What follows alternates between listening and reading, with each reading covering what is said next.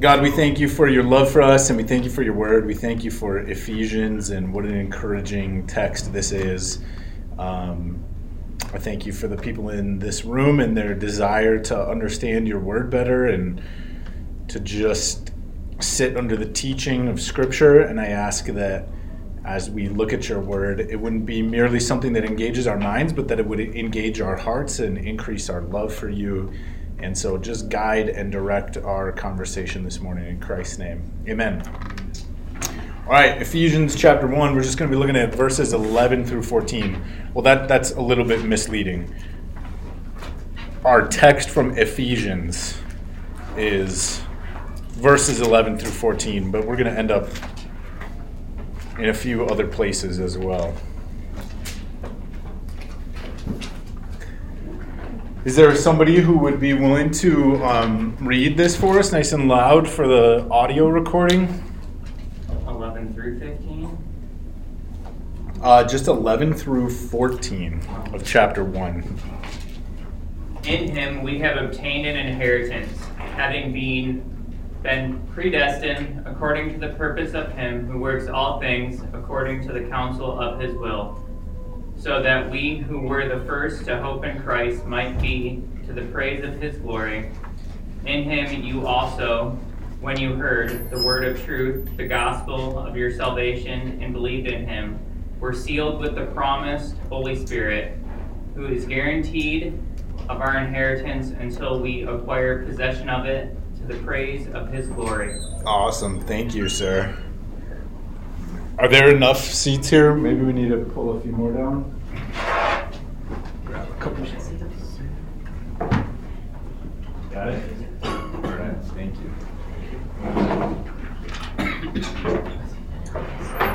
I might throw one Thank you. Okay, so the first thing I want to take a look at is Paul uses this phrase in him quite often um, here in Ephesians. So if you've got your Bible open, take a look at verse uh, 4. It says that God chose us in Him. Who's it referring to? Christ, right? Jesus. So we've been chosen in Him um, before the foundation of the world. Verse 4. Then look down at verse 7. It says, In Him we have redemption through His blood. And then we've got it in verse 10 as a plan for the fullness of time to unite all things in Him. And then here in verse 11 and again in verse 13, right? In Him, verse 11, we've obtained an inheritance. And then verse 13, in Him you also, when you heard the word of truth. So what does it mean? You can add uh, three more. If you go to the end of verse 6, and verse or in the Messiah. If you add the in the Messiah and the beloved, which are the same. Sure. Yeah. Three more. There you go. Thank you for pointing that out. Absolutely. So, what does it mean for? Um, well, let's let's do it this way. Let's make a list. Why don't we look at these different verses? What are the things that you? So, so we're asking the question: What does it mean to be in Him? What does it mean to be in Christ? So look through here, and I'll put these up on the, the, the board here. Take a look at verse 4, take a look at verse 6, verse 7, verse 10. What? Blessed.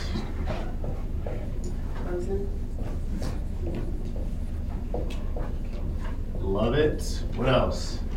Chosen, um, redeemed, Redeemed. Favored.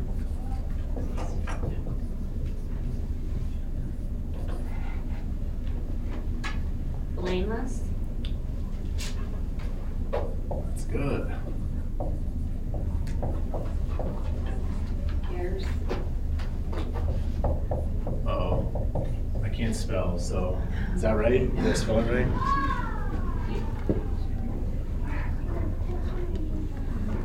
Together or united. Something along those lines. um, verse 13.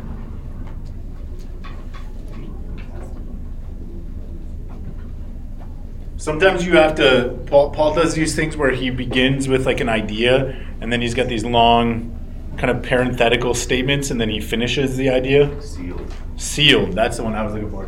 What were you going to say, Luca? Okay, I'm, I'm going to count that with redeemed. That's a good one, but it's similar. It's a, uh, a simile of redeemed. Um, man, this is this is powerful. This is beautiful. Like when we say that we're in Christ, we're summarizing a lot of rich theology in that phrase. And Paul here, especially in these first 14 verses, is drawing out all the different implications of that. Don, do we need any more chairs back there? Oh, no, no. You sure?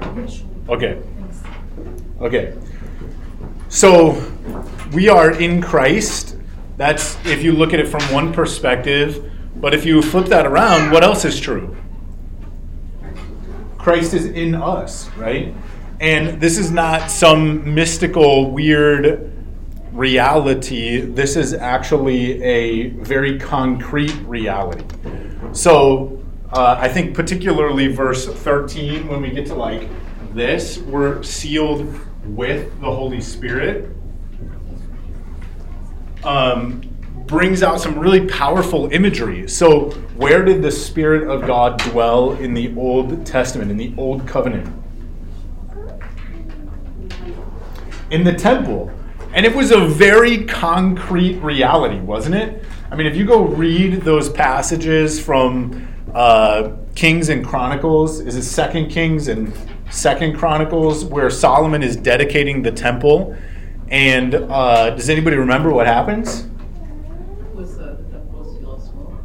Yeah, the temple's filled with smoke, right? It talks about like the glory of the Lord descending. But there's even more than that. When that happens, how do the people respond? They fall down. They literally fall down. So this is a very concrete reality. So the Spirit of God once dwelt in a very tangible sense in the temple. Like, I don't know what that experience must have been like to walk in the temple with the Spirit of God there, but I imagine you might have got like goosebumps. I don't. Maybe that's getting weird and mystical. I don't know, but what have you ever? I mean, have you ever like had an experiential encounter with the Holy Spirit in a way that was kind of inexplicable? And again, I'm not talking like weird mysticism stuff. The Spirit is God, and the Spirit is a person. And um, so, what would it have been like to walk in the temple? But where's where does the Holy Spirit dwell now? The temple is destroyed. Where does the Spirit dwell? The church. Yeah, in the church, in the people of God, in us, right? And you know, I don't think any one particular person. Th- this is a difficult theological concept to draw out because um, God is omnipresent and He is infinite in His being. And so I like that you said the church because we live in a culture that's very kind of like self centered. And it's true to say the Spirit dwells in you. And there's a sense even in which we can say because God can't be divided, the totality of God dwells in you. And yet, the church is the dwelling place of the Spirit of God. Does that make sense? The distinction that I'm trying to make here? Okay. We are living stones being built up in the spiritual temple. We're Exactly. Thank you for bringing that verse up. That's that's helpful. So, um, yeah. So now the Spirit of God brings this kind of wonderful blessing and reality to the people of God, corporately and individually, as the Spirit dwells in the people of God. So this is all part of what it means to be in Him. And, and we can even go further than that. We can say that our life has become his life, and his life has become our life. Um, Jesus says, I'm the vine, you're the branches, right? Abide in me, and you'll bear much fruit. Apart from me, you can do nothing. So there's a sense in which that very lifeblood of that vine flows from Christ into us. And so his life is now being lived out in us. And so this should really cause us to think very deeply about the conduct of our life. Right? Uh, maybe it's kind of a cliche question, but it's worth asking like would Jesus participate in the things that you participate in? Um, would he be pleased, right? Like if he is in you and you are in him, the things that you're doing should cause you to ask the question like would this please Christ who is in me and in whom I am also in fellowship? Um, and I, I, maybe I've talked about this before, but I remember vividly an experience reading. I think it's, I think it, Jesus says it in John 16. It's in the upper room discourse, so it's somewhere there in chapters 15 through 17. But Jesus says to his disciples, "It is better for you that I go away, um, because if I go, then the Helper will come." And so. Uh, you know, I remember this experience reading that, longing throughout middle school and high school to actually have Jesus present with me. Like, how rad would it be, you know, to sit down with Jesus bodily present with you? And yet, Jesus says that unless he goes away, we won't get this wonderful gift of the Spirit that literally makes us in him, uh, intimately connected with him. And so again, this should kind of cause us to ask the question like, why?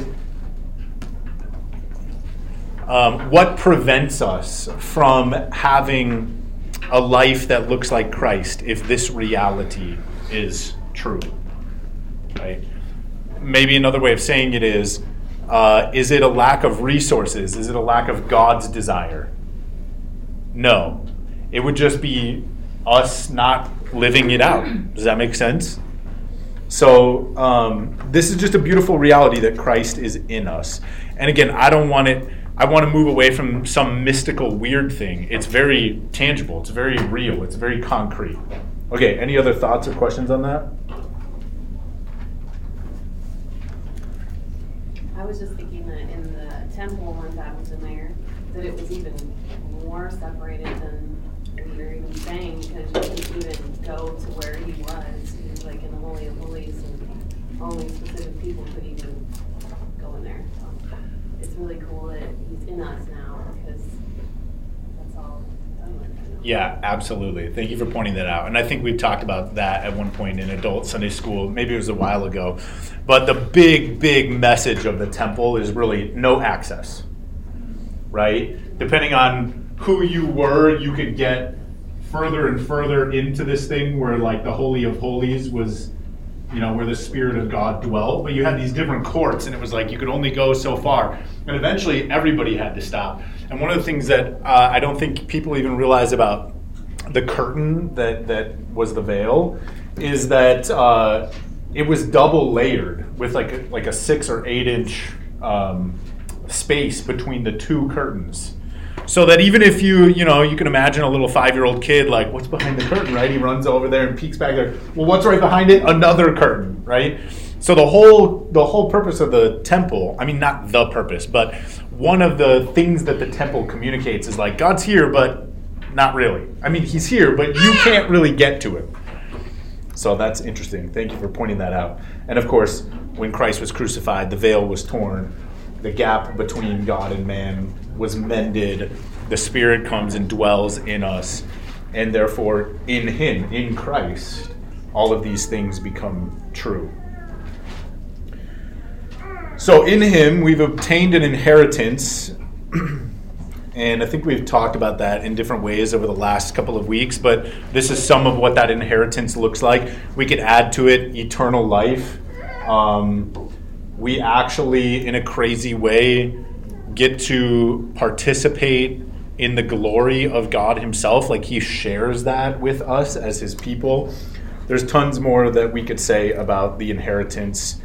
Um, but in some ways, even the inheritance remains veiled to us we won't really fully comprehend it till we step into the new heaven and the new earth and we get to see it in all of its totality. And even then, I think it will be a process of further revelation because we'll have all eternity to understand what all those riches are. But in him we've uh, obtained an inheritance, having been predestined according to the purpose of him who works all things according to the counsel of his will. Okay, so we see we're in Christ, and the inheritance of the riches of Christ are uh, ours, and they are ours precisely and only because we have been predestined. So, this is, I, honestly don't know why this concept is controversial. I think because man just wants to have things his way. But uh, the truth is, those who are Christians are so because of what? End of verse 11. Say it again. His will. Right? Um, it is God's will that those who are believers would place their trust in Christ. Um, so let's talk for a couple minutes about uh, the two wills of God, which this might be controversial, but maybe, maybe not. Um, this is a, a, a subject that we encounter in Scripture, and to some degree, we're talking about what I would call um, philosophical theology. Philosophical theology just means that we are reasoning to conclusions based on the teaching of Scripture. Okay? This is not the ideal way to do theology. Biblical theology is best, but the Bible doesn't necessarily tell us, it tells us everything that we need to know, but there are some places where we have to reason to conclusions. Does that make sense? Okay, so Jesus teaches us to pray, Our Father in heaven, hallowed be your name. Which did anybody see this Jeopardy thing this week where they could unbelievable? I was so mad that we could get that. Unbelievable.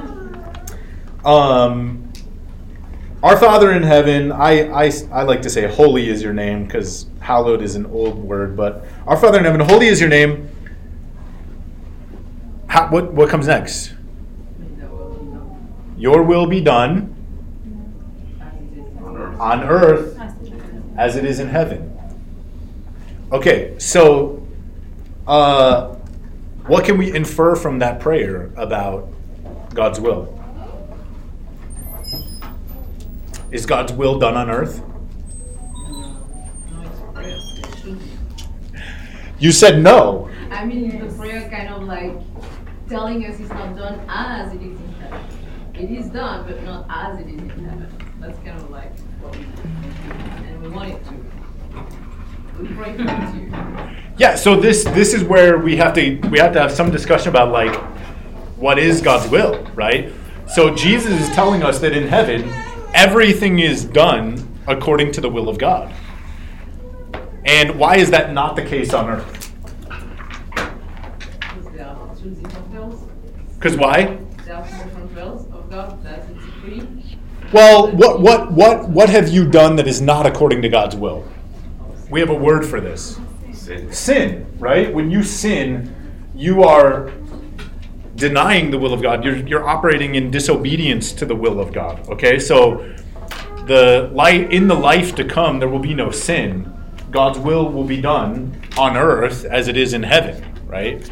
Um, but is there anything that happens on earth that is not according to God's will? Is is anything in creation outside of His sovereign control? No, right? So this is where theologians have kind of reasoned to this idea that there are two wills in God, all right? And uh, the church has traditionally um, talked about this uh, to, to just help us understand these kinds of things where Jesus says, Your will be done on earth as it is in heaven.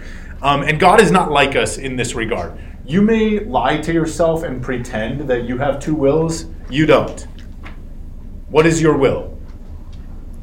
Your will is whatever you do, right? We tend to be like, oh, well, I told that lie, but like I didn't really want to do that. You know, I I sort of operated different than what I actually want to do, and that's just not true. You do exactly what you want, which is why you need so much spiritual rehabilitation. Because you're desi- and I'm talking to you, I'm saying we, because our wills are so corrupt right? We we execute the things that we want. We do what we want. What do you do with the verse when Paul says, do what I don't want to. Yeah, because experientially, that is how it feels, right? And we can desire for ourselves something greater than what we actually are, but you you operate in what you want to do, and that's why Paul. That's where Paul goes with that passage where he's like, "Wretched man that I am, I recognize the problem. I want to do this thing, but I don't. What I do is what is true about me." Does that make sense? Okay. Um, so, uh, this is why we need God to transform us because humans were created to have their wills lined up with God. When that happens, blessing and good flows from that. When our wills are unaligned with God, that's where you get the ruin of sin and death and everything terrible that has ever happened in human history. So we need to pray that God's will would be done in our lives just as it is done in heaven. But when we're talking about God's will, and there's different words for this, but we have what I would call God's perfect will or his revealed will.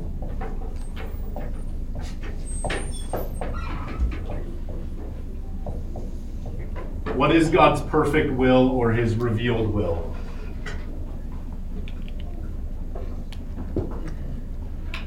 Causes to happen. So I would actually say that is his. I, I use the word like permissive will. So I would actually say this is the other side. And look, uh, I'm not being very precise with these terms, um, but I, I will explain them. God's perfect will is uh, what He has outlined for us in Scripture. It is what is done in heaven that that should be done on earth. Okay, it is revealed to us. What does God want for, let's just say, your marriage? Since I'm teaching on that today, well, He wants it to look like what Scripture says. What does he want for your thought life? Well, he wants it to look like this, right? What does he want for the kind of fruit that comes out of your actions? It's all revealed right here, okay?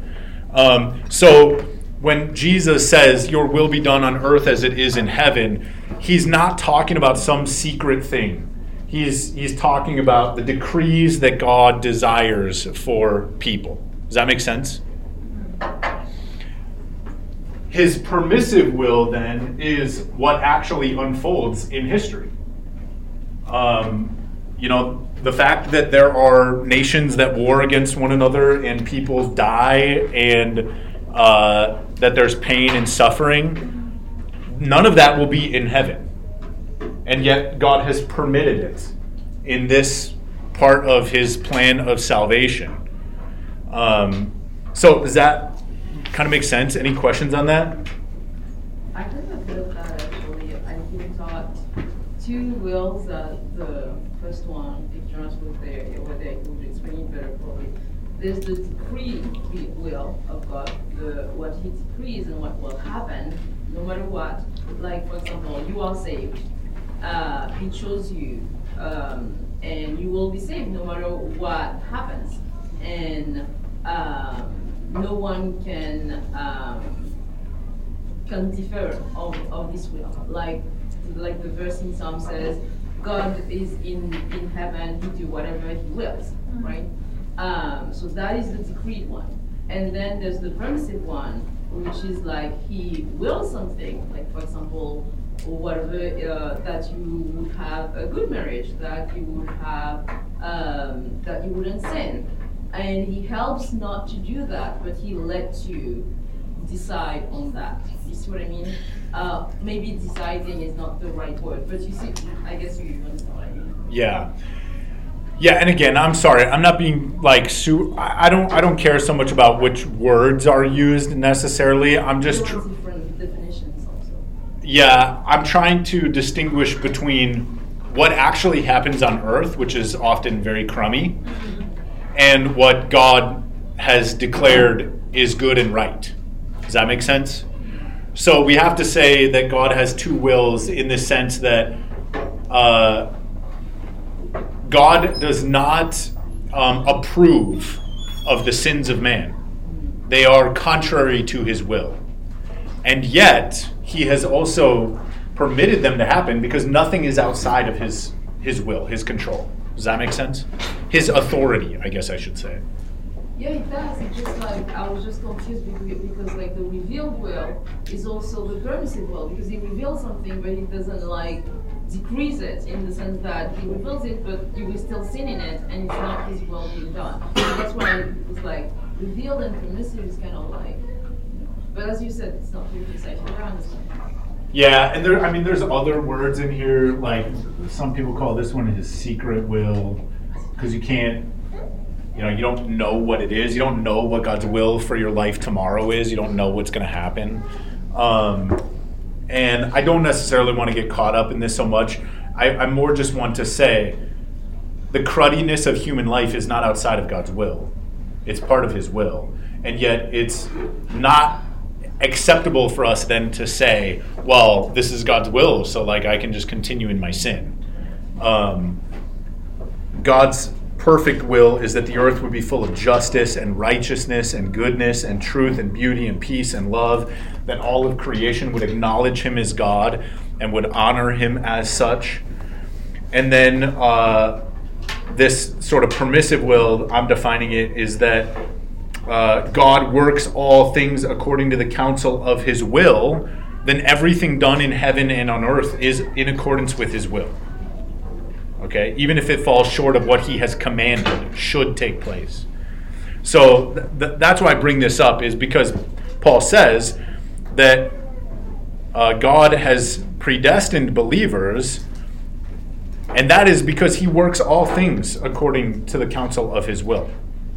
Um, so to, to play with is, uh, oh Jerusalem, Jerusalem, how I wanted to gather you like she can gather his hands, but you were not willing. yeah, You Talk about that, like how does God want, really want it if he didn't make it happen? Yeah. You know, like he couldn't make it, make it happen, and, and because he makes all things happen according to his will, he really didn't want them to come, right? Or I mean, how do Yeah. you- How do you even? I don't know. Right, and that's why, like, wh- when we begin to talk about these things, we are we are stepping into things that are kind of incomprehensible for us. Because a person who operates like that, we would say, is divided. But God is not like us, so He can say two things that to us look contradictory, that are really paradoxical, and that's why theologians have to come up with some kind of framework like this to say, well, he actually does, in his perfect will, want that Jerusalem would be repentant. And yet he has permitted them or ordained that they would not be. And that's not a divided God, it's just in his nature to be able to do that kind of thing. Is that helpful? Would you add anything else to that? Um, another one like that is Ezekiel 33:11, which is a verse that I really love that says, uh, God says, Turn back, turn back, O Israel. Why will you perish in your sins? I take no delight in the destruction of the evil, or the destruction of those who are evil, right? Um, and that's true. God doesn't delight in it, and yet God ordained Israel to behave that way so that he might show forth the mercy that would come through his son Christ. Yeah, Jonas. I think one way to, uh, to explain it and, and kind of take away the subjectivity is to say that when we say God wants or God's will, we use one term, but in the Greek uh, there are multiple ones. So there are ones that are that are talking about uh, if you track them down, it's always He is going to make that happen, and there are i- other cases where it's like this is what God would like us to do. The, the, the term is just different, so it's not like we're saying, well, here is this, here is that. When you track them down, some words refer to a different aspect because the word is different. Sure. And so it's really objective, it's not something we make up. Yeah, that's helpful. Yeah, Greek is uh, a much more precise language than English. We we tend to uh, mix words up a lot of times. Um, so God has willed that man would rebel against him, or it never would have happened. And yet, God is not to blame for Adam and Eve sinning against him. They are responsible for that. They made that choice willingly. Um, God has willed that uh, the world would walk through the trial of sin for his glory, or it wouldn't have happened. And yet, it is not God's will that man would do sin. Does that make sense? Okay.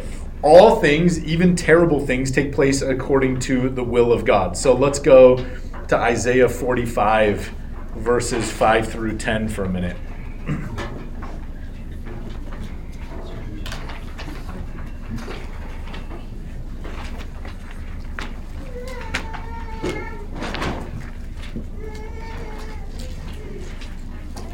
And I mean, if you uh, want to do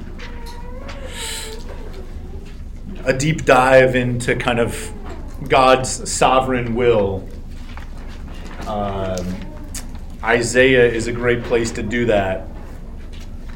Isaiah, like 40 through the end of the book, is uh, powerful for that. But let me just read Isaiah 45, verses 5 through 10. God declares, I am the Lord, and there is no other. Beside me, there is no God. I equip you, though you do not know me, that people may know from the rising of the sun from the west that there is none beside me. I am the Lord, and there is no other. I form light and create darkness. I make well being and create calamity. I am the Lord who does all these things. Shower, O heavens, from above, and let the clouds rain down righteousness. Let the earth open, that salvation and righteousness may bear fruit. Let the earth cause them both to sprout. I, the Lord, have created it. Woe to him who strives with him who formed him, a pot among earthen pots. Does the clay say to him who forms it, What are you making? Or your work has no handles? Woe to him who says to a father, What are you begetting? Or to a woman, With what are you in labor?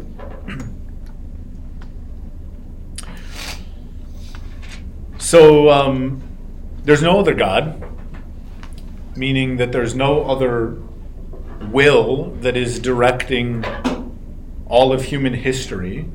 There's no one that can oppose this God. Um, and it is God's will to form both light and darkness, well being and calamity. And woe to him who strives against the will of God.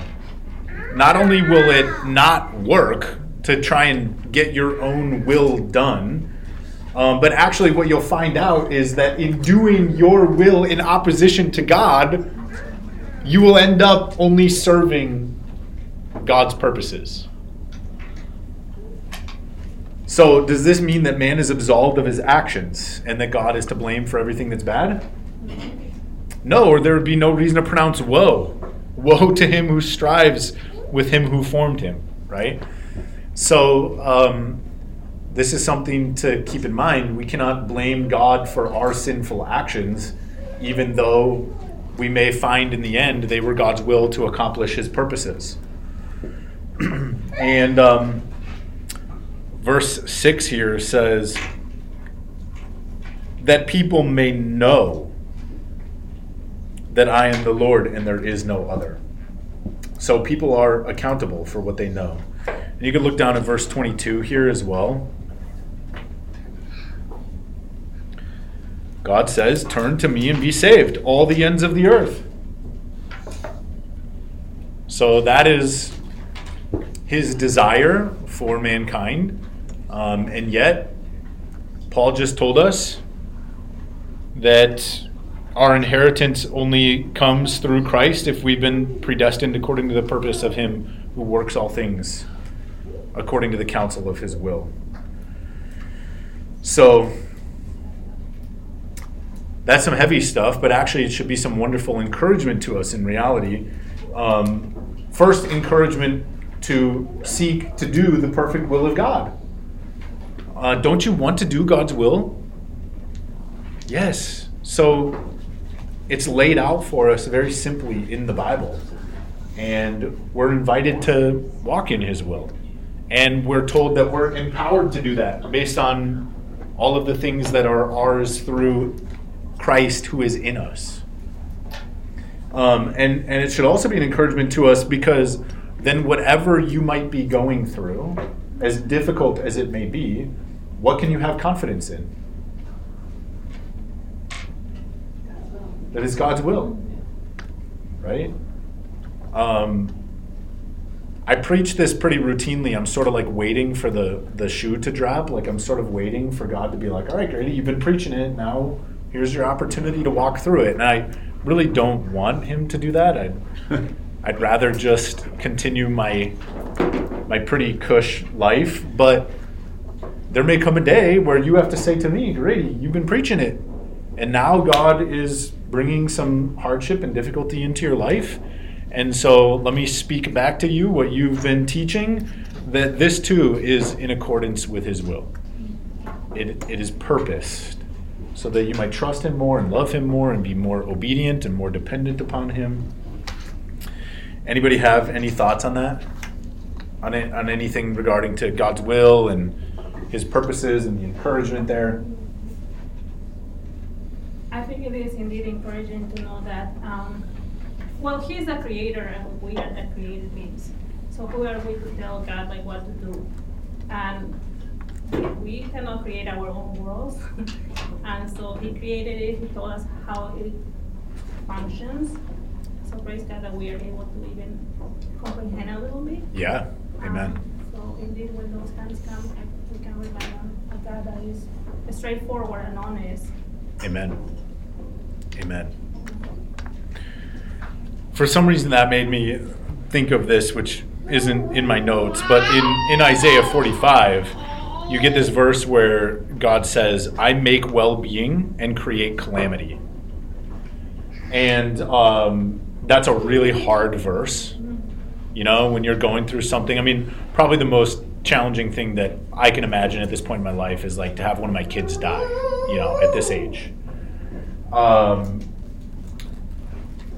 in an effort to absolve God of responsibility, the kind of alternative position to what I'm putting forward says that actually, you know, these things are are only taking place because of man's will, and God doesn't interfere with man's will, and and therefore He's not responsible for it and I can appreciate the effort there, but what what then happens to that God who is not responsible for it? He's trumped by the world, man. Exactly. He's also not in control, right? There's something that is greater than he is. Or or for some reason he's decided to limit his power. And uh, I would much rather encounter a God who is so sovereign and so big that he says, I make well being and I create calamity than a God who says, Yeah, there's some things that are kind of out of my control, but hang in there, it'll get better. Yeah, and it's interesting how God makes it come together sometimes. You know, I'm thinking of the uh, uh, the guy at uh, the, the, the lame guy at uh, uh, in John five at Bethesda, right? Yeah. He's lame for 38 years. Jesus asks him, "Do you want to be healed?" He, he didn't just say, "I heal you." He asked him, "Do you want to be healed?" Kind of, in a way, putting him in a spot to say, "Yeah, I, I guess." Right. But but he didn't respond with a yes because he responded with excuses for why he's not. He started blaming everybody else for never taking him down to the pool, Right. right? Uh, but uh, but there's there's obviously it was Jesus' will to heal him. It was God's will to heal him. Yeah, Uh, but uh, in a in a way, probably this guy never thought was ever going to happen, absolutely. right? And I think Yeah. our lives are like that sometimes. We we go through stuff and it's like, man, this is rough. Yeah. But then we see the blessing when it's over. Yeah, totally. You know? And and the other uh, you know, ultimate example of this is always the cross, right? In the cross, God brings together well-being and calamity in his own son so that man's calamity can be transformed into well-being, right? And that word calamity in, in the Hebrew, does anybody know? Evil. It's actually the word evil. Uh, I think the ESV preserves this older kind of tradition in using the word calamity because it's too theologically jarring to just throw that word in there. But the Hebrew word is I create well being and I create evil.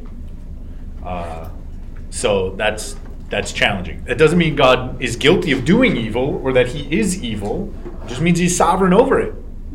What were you going to say? I was just gonna say what Gabe was saying reminds me of also the example when um, Jesus uh, healed the blind man, and he said, well, before he even healed him, he said, you know, who sinned, him, him or his parents? He said, "N- none of them sinned, but but that's so my glory, so that God, God's glory could be revealed through him. Yeah. I mean, it was his, it was God's will he be blind, so that His glory should be revealed through him, Yep. His Son. So. And, and I think you can use that instance as a microcosm to understand the entire human story, right? Um, so that God's glory might be displayed.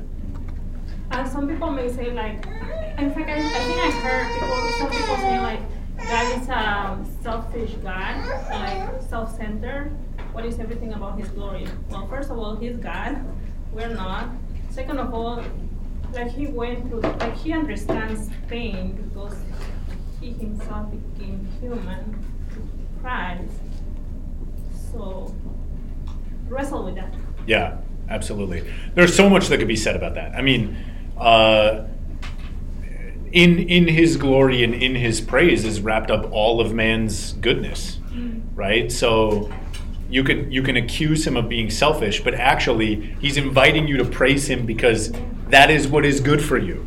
I, I mentioned that I think in a sermon recently. What is good for a thing is always in accordance with his nature. What was man made to do? Praise God. So in giving God glory is man's greatest good. So there's lots that can be said about that. But yeah, and and why why would selfish humans accuse God of being selfish? Well, because we project, right? It's impossible to un- understand because every time you're looking for praise, it really, it's really God who created you. Right. God is self, you know, He's self-sustaining. He's worthy of praise. He can never like have a bad, uh, egotistical trip about it because it's all true. Like anytime we do that, it has to go to God because Yeah. only me because God created me. Yeah. Like any any praise I get should be deflected. Absolutely. And and we can we can add to that maybe an illustration of you know let's say we put together a race and we're going to give a prize to the person who runs the fastest and 10 people run the race and then in the end we give the prize to the slowest person. You would say that's unjust. And for God to allow any praise that belongs to him to go to somebody else would actually be wrong. It would be unjust. It would be it would be unacceptable.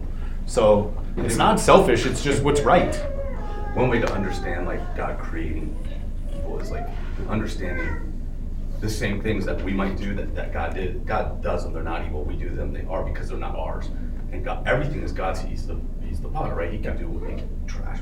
If we trash other people's stuff, like that's wrong. God can trash your stuff. It's not wrong. So when God says He does evil, I think it's more like on the line of like it'd be evil for us. He can do what He wants with His Sure. creation, and it's nothing. He can make a man blind. If I made a man blind, that's totally evil. If God makes a man blind, it's totally Right. He's nothing wrong, nothing evil about it. Yeah, and we run into so many problems. I, I mentioned philosophical theology. We, we actually run into so many problems when we begin there and we say, this is what we understand, and so let's reason our way up to God to understand Him based on this. No, God has to reveal who He is so that we can understand Him. And He's not like us. Um, and so when we make assumptions that He is like us, we end up in huge trouble. And even like the idea nowadays, there are creators, especially through social media or why not. But in reality, there is no one that can be like, I tell the youth sometimes like, okay, I want to create a bird right now, bird, come to be. Like nothing will happen. Right. Therefore, I am not a, I'm not a creator. Right. God is a creator, and whatever we use to quote unquote create things is be- with the tools that God has given us. Even like the ideas or like that our mind works is because God has allowed for our minds to work. Yep. Yep. There's nothing new That's under good. the sun. Yeah. Yeah, so I think in Isaiah 45, right, the the context is God saying, um, there are some nations that are going to punish you, and they're going to do this because I have called them to do so.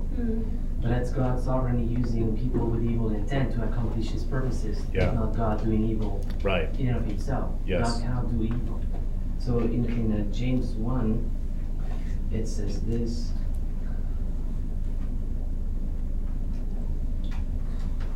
In verse uh, 13. Basically, the summary is all the good comes from God, all the bad comes from us. And that's not to say that God is the primary reason for evil, it's really from us. So no one undergoing trial should say, I am being tempted by God, since God is not tempted by evil, and he himself does not tempt anyone. But each person is tempted when he is drawn away and enticed by his own desires, evil desires. Then, after desire has conceived, it gives birth to sin, and when sin is fully grown, it gives birth to death. Don't be deceived, my dear brothers and sisters. Every good and perfect gift is from above, coming down from the Father of lights, who does not change like shifting shadows. By his own choice, he gave us birth by the word of truth. So he's basically saying, don't think evil comes from God, it comes from your own heart, and when you do that, eventually you die. Uh, but don't be tempted to say that, uh, you know, God is just the guilty one for the evil in the world. God gives every good gift. Yeah. And uh, and he he cannot do anything like that because he's just light. There's no darkness in him. There's no shadow, which is the same thing that First John says. In him, there is no darkness. Uh, God is light. First John one five. Yeah. So I think it's uh, totally appropriate to say God uses evil. He used the cross, and uh, he uh, he uses uh, all the calamities and the evils of the world. But he's not responsible for it. Technically, we could, we could not say he created evil. Yeah. He he um, he cannot. What's the what's the right word here? Um, we cannot place upon him blame. Um, But can he slay a man, and has he? Yes. Well, all apart from man. He doesn't always use man, like a sword in a man's hand, to somehow escape the idea that it's man that killed him and not me. Sometimes he just says it and people get swallowed up by the earth and sometimes, and so that's not, it's evil from like our perspective, but God is not evil. Like, Right. and I, no one would ever blame evil, but God doesn't always use man to say. to- And there is capital punishment in the Old Testament. That's not evil. It's just the justice of God. and thi- this this gets tricky too, and this wasn't exactly the, the direction I intended to go for quite so long, but that's okay. It gets tricky too in that um, so God cannot do evil, obviously. He's good. And yet whatever God does is by definition good.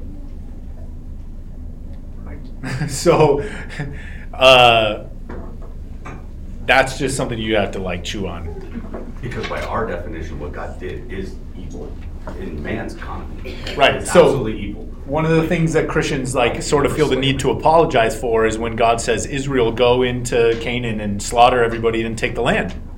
I give you permission to do that. Not, not only permission, I command you to go do that, right? Or commanding Cyrus to come and, you know, put Jerusalem under siege, those kinds of things. And uh, yeah, from our perspective, it looks like evil. God cannot do evil, He cannot. But we also say whatever He does is good.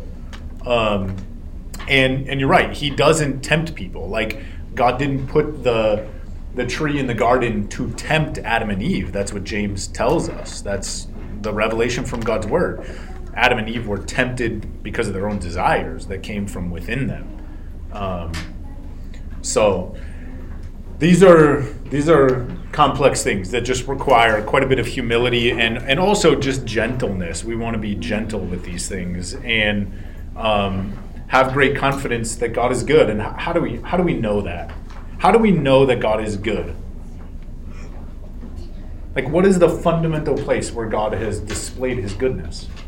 on the cross. It's the cross, right? Like, if you ever have any doubt, look to the cross. The perfect Son of God shed his blood for a wretch like you to prove that our God is good. What's He, fascinating to think about is if we had a creator that was nasty and didn't love, we would live in his world and we would be, we would have to serve the- that creator, but we have a creator that is not like that. It's got like, yeah, yeah. Isn't it amazing that God actually permits people to live on this earth for like 80 or 90 years doing their will in mm-hmm. his kingdom? Like, that is amazing, right? That, that, that scripture can tell us that God makes it rain on the just and the unjust alike. We tend to think like, well, who is this God who is, thinks that he can just tell me how to live my life? No, who are you that you think in his creation you can do your will in opposition to his will? What hubris. Okay, we'll move on. That was kind of fun. Thanks. Uh, picking up in verse 12. So it says, In him we've obtained, this is verse 11, in him we've obtained an inheritance, having been predestined, according to the purpose of him who works all things according to the counsel of his will, so that we who were the first to hope in Christ might be to the praise of his glory. Okay, so right here, Paul's using a first person plural pronoun, we. So Paul is obviously speaking autobiographically, or he would use the second person pronoun, you. Um, and he does that in verse 13. So as I was reading this again this week, I was reminded of another Arminian argument that I've heard from this passage is that actually Paul is not talking about predestination for any anybody else. He's only referring to his own predestination because of the word we here, and then he switches in verse uh, 13 when he says, In him you also. Um, but I'm not going to go back down that road. Uh, I think that Paul has in mind here throughout all of this himself and the church and all believers and those in Ephesus. Um, I don't think he's making some profound statement by switching the uh, first person or second person pronouns. Um, so Paul is saying here in verse 13 that they all share in the same Holy Spirit, regardless of their status within the family of Christ. And he doesn't in here anywhere boast about his particular status as an early adopter, as if he deserves some kind of special credit for coming to Jesus before other people did. Um, in the theology of Paul, where does all of the praise and glory go? Verse 12. Right? To Him, to, to God, to Christ. Um, concerning the church, Paul and even the people in Ephesus are really first generation, right? They, they are the early adopters. Um, but they're early adopters for what purpose? So that Christ might be glorified in them. And this connects back to the will of God. Why is Paul and those believers in Ephesus, why are they included in the family of Christ at all? Because it's the will of God, right? So then, verse 13 In him you also, when you heard the word of truth, the gospel of your salvation, and believed in him, were sealed with the promised Holy Spirit. So Paul's reminding the Ephesians that they share positionally in the exact same benefits that he shares in. They're sealed with the Holy Spirit through faith in Christ, and that's by virtue of the work that Christ himself has accomplished, not any merit in them. Um, okay, man, I'm not going to get through all of my notes here. Uh, that's okay, though. So, uh, Paul talks about when you heard the word of truth. So the word is truth, right? Do we actually believe that? Man, I was I was having a conversation with somebody last week, and they kept using this phrase that is really psychological. And I found myself thinking, this is uh, this is not a helpful phrase. This is not a biblical concept that's being used here by this person who professes faith in Christ. And it wasn't appropriate right then because of the conversation, what we were talking about, for me to interrupt and just be like, you keep saying that, but I don't see a biblical uh, foundation for what you're saying. Can you show me where you get this from the Bible. And I know they would have been, they wouldn't have been able to say, well, here, right? We would have had to have a conversation about how this is a psychological thing. And what I'm getting at is, do we really believe as Christians that the Word is truth? I'm not suggesting that there aren't other ways to reach truth, right? But the, the truth that comes from God's Word is the supreme and ultimate truth. Does that make sense? And do we actually live that way? Right? I mean, Jonas, you pointed out every good and perfect gift comes from God. So does that influence the way we think about things, right? Or are we prone to think, no, God's kind of mean sometimes because look at how hard my life is? Or good and perfect gifts come from the government who likes to give me nice things, right? Like, no, no, no. This needs to be the thing that leads us in truth. Okay, and and I would actually add to this, and this may be a little controversial as well, that the word is not an end in itself. The word is the means through which we come to know God. So this book is absolutely essential. It is precious to us. But this book is not God. It is the declaration of God, but it's meant to lead us to the one who declares it. Does that make sense? Okay. And I, I in no way want to be accused of diminishing the word. I'm actually elevating it by saying it is through this that we come to see the author. And that's that's the purpose. Um, because Paul says, when you heard the word of truth, what was the result? You believed in him. That's the goal. Okay? Um,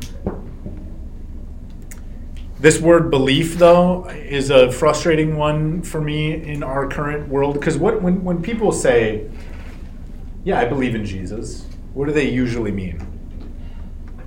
Yeah, he exists. Yeah, he exists, right? That's about all. That's it. Yeah, I, I believe in Jesus. Like, I mentally agree to the statement of fact that Jesus was a person. Um, but is that what Paul has in mind here? Is that what the New Testament is teaching? Like, that you should just agree that Jesus lived? Or even that he died and rose from the dead? Is, is, is, isn't this just Paul explaining what, what, what the effectual gospel call is? What do you mean? Tease that out. Well, the believing comes from the hearing.